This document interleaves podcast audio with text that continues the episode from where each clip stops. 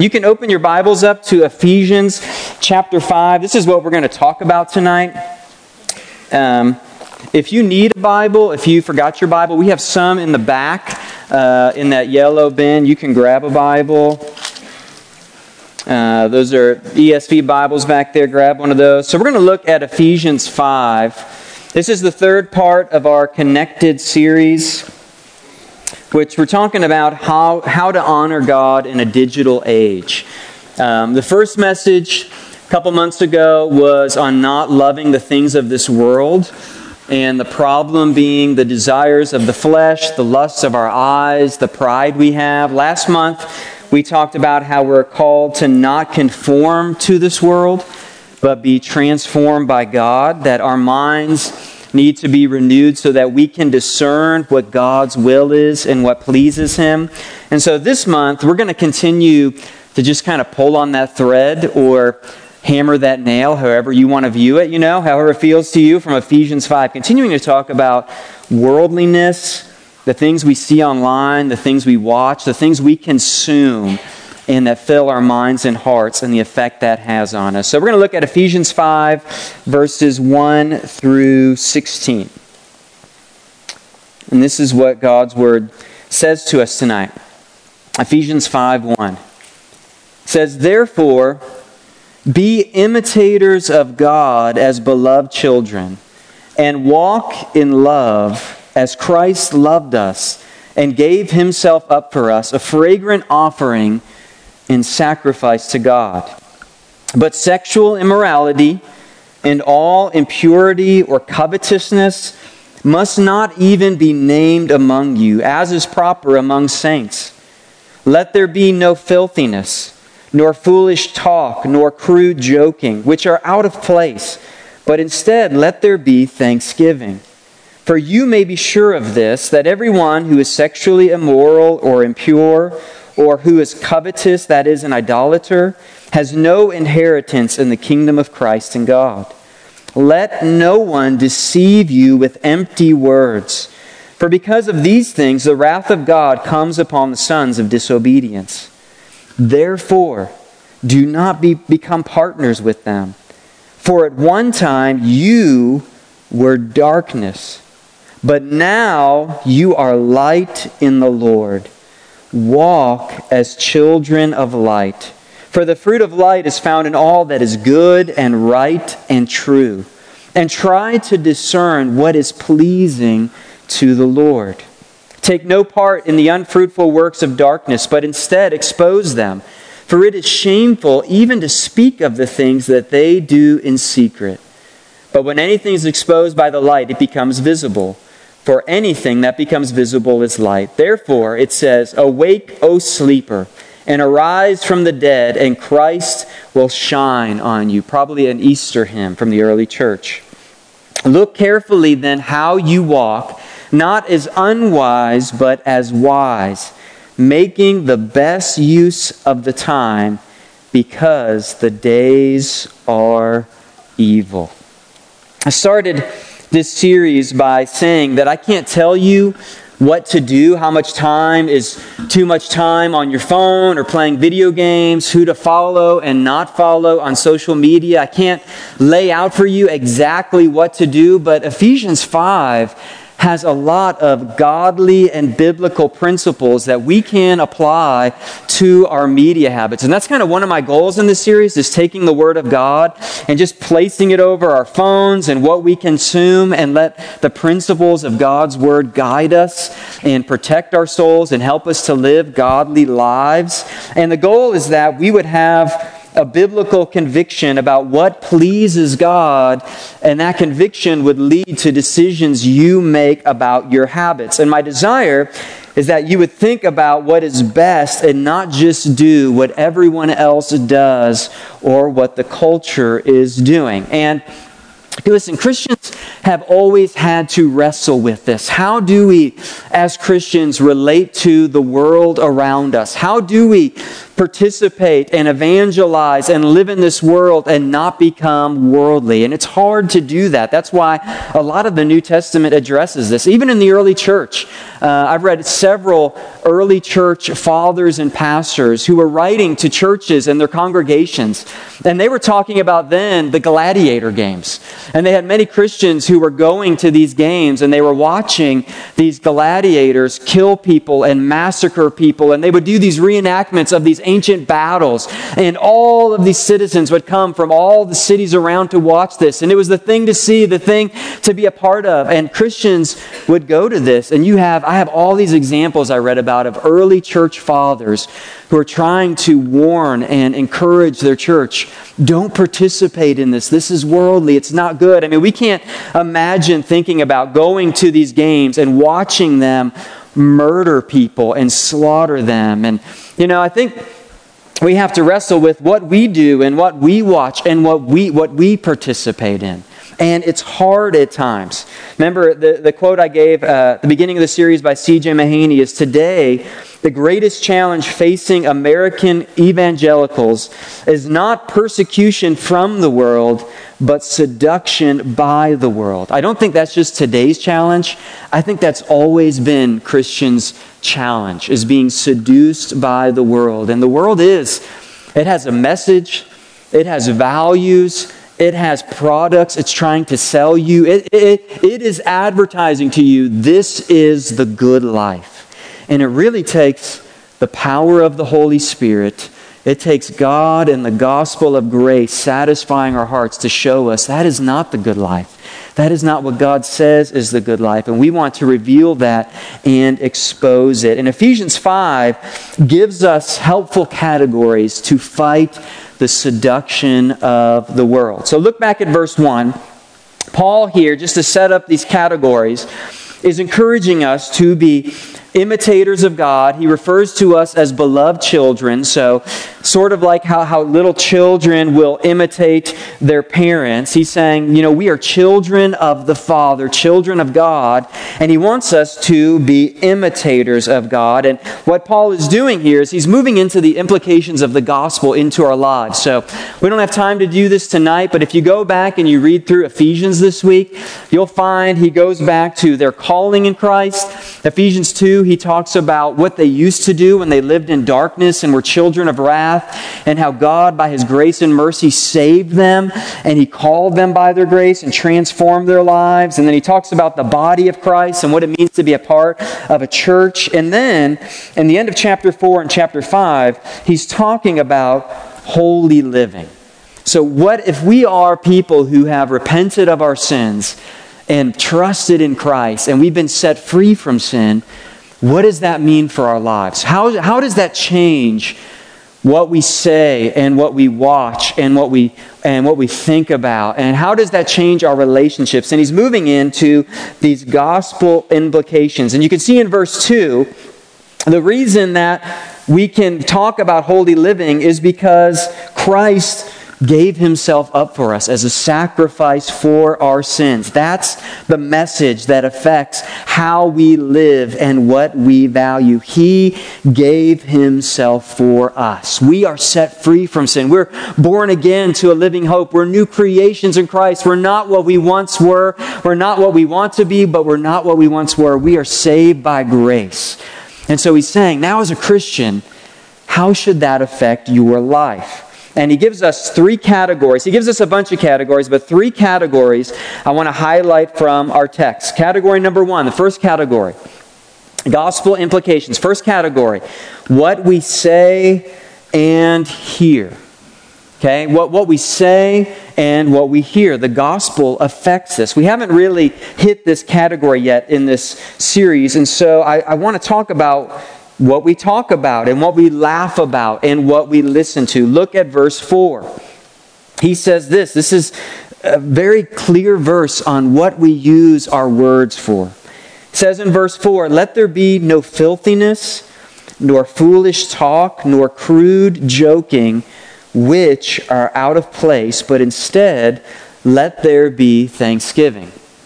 John Stott says all three of these filthiness, foolish talk, and crude joking basically comes down to a dirty mind expressing itself in a dirty conversation. And I think the context of what Paul is referring to is verses 3 and 5. Look down at verses 3 and 5. He's talking here about sexual immorality and impurity and covetousness, not even to be named among us as Christians. And then in verse 5, he gives us those same three categories. You should be sure of this that everyone who's sexually immoral or impure or is covetous has no inheritance in the kingdom of Christ. So I think, I think what he's talking about is, is what we listen to, what we consume, and what we talk about has to do with what he's saying. What he's saying we shouldn't do has to do with talking about immoral things or talking about others in a way that doesn't honor them or God. It's about um, talking about impure things. It's foolish, you know, it's crude joking. It's making fun of somebody or something that is ungodly. It's, it's filthiness. That's what's coming out of our mouths, or that's what we are consuming. Um, that's what we're putting into our minds and into our hearts. And I can tell you, you don't have to look far online to find this kind of language. And it's not just about what we speak, it's about what we write, it's about what we read. And you can go online and anywhere find all kinds of foolish talk, crude joking, filthiness. And Paul says, Let there be none of this among you, which is out of place. Look at verse 4, how he says that. I love that little phrase Paul uses, which, which are out of place. Doesn't fit for Christians to be talking about these things. I don't know about you, but when things are out of place or off center or not symmetrical, it drives me crazy.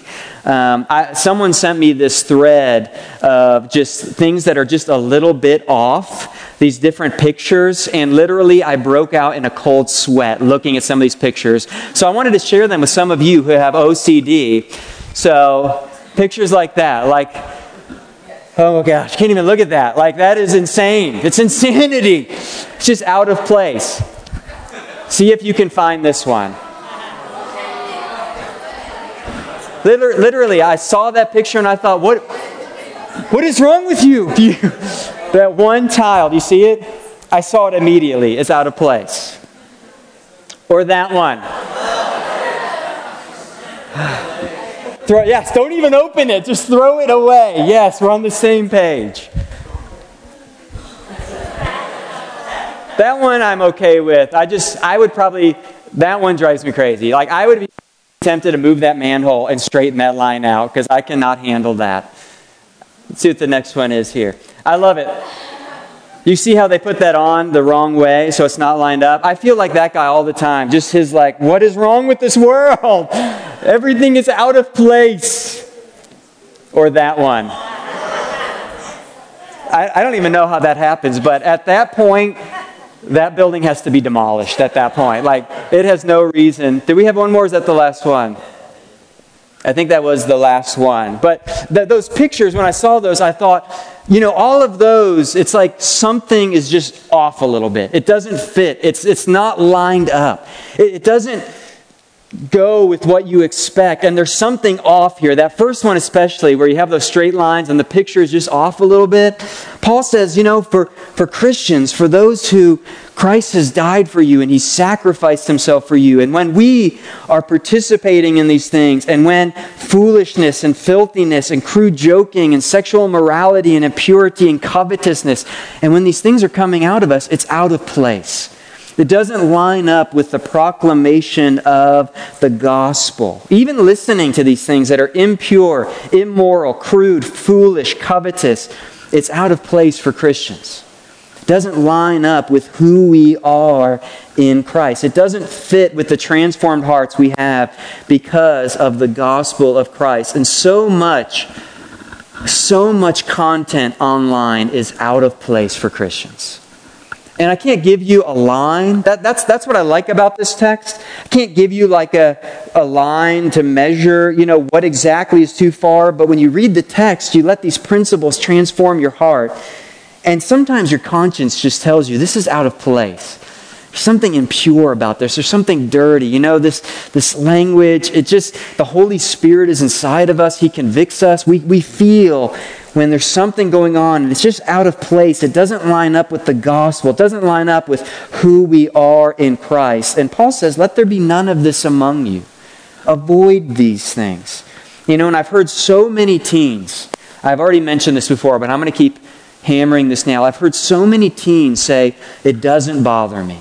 I'll watch something, it'll have crude language, or it'll have all this vulgarity in it, and they'll say, It doesn't bother me, it doesn't affect me. And, and, and I always ask them, or I want to ask them, Shouldn't it bother you? Like, I know you say it doesn't bother you, and that doesn't encourage me. That concerns me. Now, if you see something and you go, You know what, it really bothered me, and I turned it off. Or I thought, I don't need to do that anymore. That really bothered me. I got done with that, and I thought that was unwise. I have that happen all the time. You know, I'll watch something or I'll listen to something and I'll say, you know what, that's bothering me. But if, if you're saying it doesn't bother you, what I would ask you is, are you being seduced by the world? Because these things should bother us the impurity, the covetousness, the immorality. Um, our world is filled with these things crude joking, foolish talk. I mean, and this isn't just you know, th- this can go into news, this can go into talk radio, it can go to sports shows, it can be anywhere, just foolishness. And it should bother us because it's out of place for Christians. I love the end of verse 4. So, what do we do? What should we say? What should be coming out of our hearts? What should be coming out of our mouths? What should we be typing? What should we be commenting on? What should our Instagram feed be about? You know, the end of verse 4. But instead, instead of foolishness and crude joking and, and filthiness, instead, let there be thanksgiving. Think about that. Is that not appropriate for Christians? Is that not what should be coming out of us? Gratitude, thankfulness, joy. Um, man, we, we get so much more than we deserve from God. We're so blessed. We should be every day as a gift from God, and we should be encouraging and thankful. And I just think, how rare is that to see thankful things online? I, maybe you have that all over, but I, I, I have a hard time finding anything that, man, that was encouraging. That was filled with gratitude to God and encouraging words and thankfulness. And I think sometimes that happens on social media with godly people. They're, they're sending encouragement and commenting, but it's so rare today to just be thankful, even just complaining. So many things online are just people complaining, just ranting and raving. Um, you know just just getting on there just having a hard heart and just commenting on all these negative things. And, and, paul says for us as christians what should be coming out of us is thanksgiving thankfulness to god which by the way also counteracts covetousness of verse 3 if you want to fight coveting others, which is just jealousy of what somebody else has, what something they have, a relationship, a possession, and if you find yourself comparing and, and wanting them and coveting something, the way to combat that is with gratitude and thankfulness. Give thanks to God for what you have, all the good gifts of God. So the first category is just what we say, what we talk about, and what we hear. Okay? And, and, and Ephesians 5 gives us some, some guidelines on that. Second category is who we follow. Okay? Who we follow. Who influences us. Verses 8 through 14, it's all about light and darkness. That we are to walk as children of light. And it's amazing how important light is. And, and there's all these references in Ephesians about light. Sometimes we take light for granted. This summer, as a family, we went to uh, we went on a tour of a cave in Middle Tennessee, and at one point of the cave, they turn out all the lights, and you are in complete darkness. Has anyone done this? Um, they said, and it's true, you cannot see your hand literally in front of your face. And so I remember being in the cave, and you, you can't see your hand, and so you, you're like, it feels really close. I actually poked myself in the eye. Like my finger touched my eyeball trying to see my finger. It was so dark. And Paul says that's, that's the unfruitful works of the world around us. It's like they're stumbling in the dark trying to find their way, and they can't even see in front of them. And we, he says, are children of light. Walk as, I love that phrase, walk as children of light. God has opened our eyes. He's shown in our hearts the light of the knowledge of the glory of God in the face of Jesus Christ. And in verse 11, his instruction is for those who walk in darkness, take no part in their unfruitful works. Don't participate. Verse 7, don't become partners with them. Okay, Paul is not telling us to avoid all contact with them, but to avoid joining them in their sin. Don't partner with them. Don't align yourselves with them. Don't place yourself on their team, those who walk in darkness. And I think this is one of the challenges of social media because we have access to so many people around the world and they uh, curate, they present their, themselves to us in a certain way on social media. And at our fingertips, we have access to all these people. And what we're doing when we follow them and read them is we begin inviting them to teach us and tell us what to value. What they love, what to think, and we begin to be influenced by them.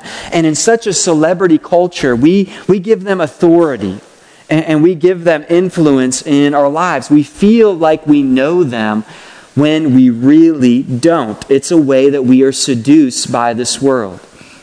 I've been really intrigued this week. I'm sure many of you have by Kanye. Have you guys heard? How many of you guys have seen Kanye's new album? Okay, uh, for some reason this side of the room and not this side of the room. So this is my hip hop side and this is my non hip hop side. So Kanye West, hip hop artist, came out with a new album, um, Jesus is King. Uh, and it would seem, if you listen to the lyrics of the album, it's very encouraging. It would seem like he has become a Christian. Um, and he says he's a Christian, and people are saying he's born again. And what, what's intrigued me this week is how people are coming out very strongly determining whether he's a Christian or not. And they're speaking authoritatively into Kanye and, and what's really going on here. And, and I'm reading this going, You don't know. One article said, Kanye West, Jesus is King, is fake Christianity at its finest. That was one article. Another article right next to it said, Kanye is the solution for the church today. So one guy says that he's a fake Christian. The next article I, I read, he's the solution for the church today. The fact is, we don't know, okay? Uh, we, I, my response is, I hope he's born again. I really do. I mean, I pray he's born again. I, hope he is. That would be so encouraging. I hope everyone's born again. And I want him to know Christ and the joy of Christ. But the guideline here that he gives us in Ephesians 5 is to look for fruit in people's lives to, to watch for fruit in their life. There's, there's fruit for those who walk in the light and fruit for those who walk in darkness. And I saw one, I think it was on the Gospel Coalition, a post that just said, you know, with, with Kanye, what's going to happen is, you know, this fruit has sprung up and it's the parable of the soils. And really quickly, we're going to find out if it's true or not because he's already being persecuted for Christ. People are already persecuting him, and if he can endure that and stick to Christ and follow him and hold on, I think it's the real deal. And I don't think it's going to take a long time to find out um, because he's already enduring persecution for releasing this album that he published, Jesus is King. Um, but but what, what Paul wants us to do here in Ephesians 5 is use discernment who influences us. Look for fruit in their life. Look for humble servants. Look for those who, over the long haul, have treasured Christ and laid down their life and served others. That's who we want to follow. That's who should influence us. Not some celebrity, uh, you know, thousands of miles away that we follow on social media and is selling us products. That should not be who influences what we value. And honestly, for most of you, the person who is humble and hardworking and loves Christ that you should be influenced by is the person sitting next to you tonight. Um, that's who Paul would encourage you later on in Ephesians 5 to follow. Ephesians 6 Children, obey your parents. This is right. Honor your father and mother. Why should you honor them? Man, because they've loved you and laid down their life for you. And there's this temptation in teens to and I, I remember feeling this, attaching myself to these other uh, celebrities, musicians, people that I looked up to, and missing what was right in front of me. uh, which are, you know, these humble, hardworking servants that are our parents. And so Paul's talking about this category of worldliness of who influences you. Who influences how you think and what you value and, and what you wear and what you read and the music you listen to? You know, is it the world uh, or is it the light? People who walk in the light, children of the light. Third category, quickly, how we use our time. So he gives us this category of our speech and what we listen to. He gives us the category of who influences us, you know, who we're partners with, who we participate with in this world. And then he gives us this category of how we use our time. Look at verse 10. This is what we're trying to do. We're trying to discern what is pleasing to the Lord. That's what we want to do. That's, that's how we avoid worldliness. We discern, we, we, we decide and have convictions about what pleases the Lord. And then in verse 15, he says, Look carefully, pay careful attention how you walk. Walking is an analogy for life, how we live. So, chapter 2, Paul uses this analogy talking about how we used to walk in trespasses and sins. Chapter 4, he says to walk in a manner worthy of the calling we've received in Christ. And so, looking carefully how you walk is pay attention to how you live, pay attention to how you use your time. Think about, uh, look carefully, get, use discernment on how you're living your life and what you are giving yourselves to. And, and the, the focus here is not on what to avoid necessarily, but if you look at verse 16, the focus here is making the best use of the time. It's being wise. It's, it's saying every day I have this opportunity, these time, these minutes and hours that God has given me. How can I make the best use of that time? What's the best thing? Not just not what an okay thing or how can I get through the day, but what's the best use of the time? Discerning what pleases the Lord. What's the best thing I can do with my day? And we can't do everything, so we have to make choices all day. What's the best use of my time? And I want to briefly address video games because we haven't talked about them a lot uh, in this series so far, okay? The, the, the, the thing with video games that is so dangerous about them is not that they're necessarily sinful or bad. This is what is so, what I found so tricky about video games. I know uh, Tedd Tripp, when, when he was here, had a strong opinion about video games. Um, I find that what's so dangerous about video games is not always the content of the games because they're not necessarily always sinful or bad. The problem with video games is they are addictively good.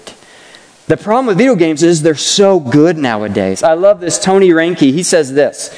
He says our shows and movies and games lure us to give ourselves away to the screen, a video addiction, a giving of the self that must be reserved for God alone, an idolatrous giving away of the soul to a media that will never love us back. I love that. Which means that the greatest problem with video gaming is not that gaming is innately evil, but that it's addictively good. This is, I think, one of the categories I want to give you guys, especially, is are we being seduced by the world? Not necessarily by something that in itself is sinful, but it's just so good that we give ourselves away to it. We give our time, we give our energy, we give ourselves away to something that will never love us back. And what gaming does is it taps into our competitiveness, our love for stories, our interest in problem solving, and we just get sucked in to giving ourselves to them. That's my biggest concern with video games is how much time we use on them. I remember, this will date me a little bit, uh, show you my age, but I remember when the first Sim City came out on Nintendo. Does anybody remember Sim City? Am I the only one who played Sim City? We got Sim City, and it was like, I don't know how many vectors were on the screen, like 12 total, but it was just these little grids. It was very simple, but you, you, you built a city. You started, you just had this landscape, you built streets, you built a sewer system, you got a police force, you got fire, and you just slowly over time, over months and years, and you had to raise taxes and lower taxes. It was just a game on urban development, basically. But I remember getting the game with my brother, and uh, we got it for Christmas. And we started playing at Christmas afternoon, probably. And we started building this city. It's probably like Pluniac land or something. We started building the city, and we built, and we built, and we built, and the sun went down, and we kept building and building and building. And we played the game all through the night, never went to bed, stayed up all night. All the next day we played the game, into the next night. I mean, it was multiple days. And I remember, like, when we stopped, something had happened to my brain. Like, something disappeared. I, I was like a zombie walking around. Uh, I remember just how addictive it was. And, and it was interesting. There's nothing sinful about it, about, you know, building a city and raising taxes. Maybe there's some sinfulness there. I really hiked up the taxes, you know, but um, it was just so addictive. And the question Paul gives us is think about your life. What's the best use of your time? What's the best thing you can do? In business school, uh, I remember learning about opportunity cost. So, opportunity cost is just you can't do everything. And so, any decision you make with your money, you're saying no to something else. So, if you have $100 in the bank and you say, Man, I really want these $100 pair of shoes, and you spend your $100 on the pair of shoes, the opportunity cost is everything else you could have done with that $100. And so you're making a decision saying, I value these $100 shoes over everything else I could have done with that $100. And opportunity cost with our time is every time I play video games, every time I'm giving myself to whatever this media is, whether it's just binging shows or playing video games, everything I give myself to means I can't give myself to something else. Okay, and verse 10 says we want to discern what's pleasing to the Lord. And so the question Paul would say is, what pleases the Lord? Look carefully at your life. Just be honest, evaluate your life. Look at this week, look at this month, and say, is the amount of time I'm giving to this, is it pleasing to the Lord? It's not sinful, not necessarily wrong to play video games. I'm not saying that at all. But am I doing it in such a way where I'm giving myself to it? And I think the opportunity cost mainly is serving God and serving others. Because every hour we spend doing this means we can't do something else. And what I see around us is so many opportunities to serve. I just feel like, man, there, there's so much to do in this life. We have such little time, so few days. So many people need the gospel, so many people need care. I went down to Thrive last week um, in Park Ridge. We were filming a video we're going to show on Sunday morning, just highlighting serving there, like using an afternoon. Uh, some of you were down there serving dinner to the kids. It doesn't take a ton of time, but was so revealing. As I was down there just to shoot this video, and I was helping out, and Matthew was doing the video, and when I stood there, I was waiting for Matthew. I had not been there 30 seconds and this little boy in fourth grade opened up this door and he goes, Are you a volunteer? And I said, um, uh, Yeah, I guess so. And he said, Can I read to you? I said, Yeah, absolutely. And he just, he grabbed me and he just started reading me books. And man, he was by himself just craving somebody to read a book to, to read with him so he could talk to him about. And I thought, this is a good use of time. Like, I could do so many things with my time, and there's so many things we could do that are good that are beneficial. Serving in your home, serving your family, serving your siblings, serving others, serving your friends, writing them encouragement notes, studying God's Word. So many good things left undone. And the opportunity cost was that we decided to do these things. And then we look back, and so many times, uh, parents will resonate with this, but so many times when you hear, man, I'm just so busy, life is so hard.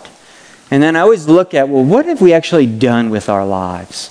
Is it really that busy, or is it just we've prioritized the wrong things with our time? And that seems to be it more than ever. I remember I had a college roommate who got into playing uh, the original 007, uh, and he would play it all day long. He dropped out of college. Um, he had a job that was part time, 15, 20 hours a week, and all he did was play this game. And I remember he got so discouraged. I remember talking to him, and he was just always discouraged. And he, he would get angry with us because he would play this game literally hours all day long. And then we would get home from school, from VFC, from leading Bible studies, and he'd be like, Play this with me, please play it with me, please play it with me. And so we say, okay, we're going to play it with you. And we didn't play it as much as him, so whenever he played it, he would just kill us all in like 30 seconds. Like he knew the levels, and so he would run down, pop up behind us, shoot us, and then we'd respawn, and he'd be standing there killing you. And I was like, this is no fun, man. Like, you've gotten too good at this. This is no fun.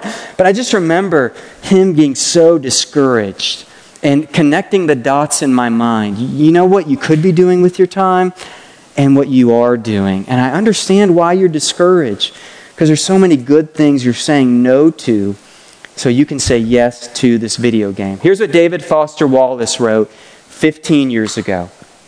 He says, I think the next 15 and, or 20 years are going to be a very scary and very exciting time when we have to reevaluate our relationship to fun and pleasure and entertainment because it's going to get so good and so high pressure that we're going to have to forge some kind of attitude toward it that lets us live. I thought that was prophetic because it's gotten, it's not that it's so bad, it's so good that it just draws us in. And if we want to really live and enjoy life and enjoy relationships with God and others and serve and benefit from all the things Scripture has for us, I think that quote's a great guide to the digital age. Has it gotten so good that you are giving yourself to it in a way that we should only give ourselves to God? Has it become an idol in your life? And you're going to talk about that in a minute with your parents. But here's the cost the cost is you're missing out on so many good works God has for you. Just flip over to Ephesians 2:10 real quick. We're going to land here tonight.